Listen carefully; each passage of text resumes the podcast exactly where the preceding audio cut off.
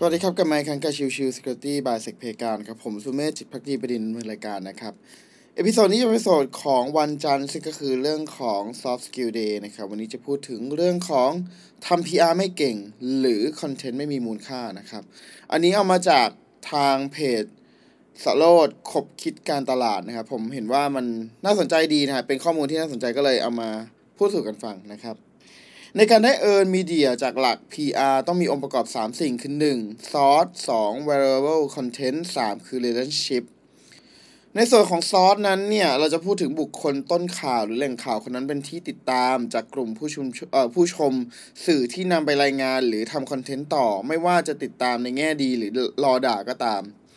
2 variable content คือประเด็นจากการทำข่าว หรือการนำไปต่อยอดทางคอนเทนต์ที่มีสาระสำคัญที่นักข่าวหรือสื่อสามารถนำไปทำต่อได้ ซึ่ง content นั้นมีประโยชน์ต่อผู้อ่านหรือสามารถเรียกความสนใจได้ 3. relationship ความสัมพันธ์อันดีกับสื่อมวลชนหรืออินฟลูเอนเซอร์ที่มากกว่าเรื่องเงินที่ต้องสร้างมาเป็นระยะเวลานาน และบริหารจัดการความสัมพันธ์อย่างมืออาชีพให้เกียรติกัน หากตัวของคนที่เป็นข่าวมีภาพลักษณ์ที่ดี มี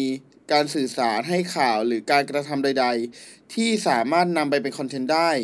มีแง่คิดที่เอาไปต่อประเด็นได้ และยิ่งเป็นที่ชื่นชอบทำให้ทำอะไรคนก็พร้อมจะติดตาม และรอดูสามารถต่อยอดประเด็นได้หลากหลาย ยิ่งมีการปฏิบัติอันดีต่อ ต่อสื่อ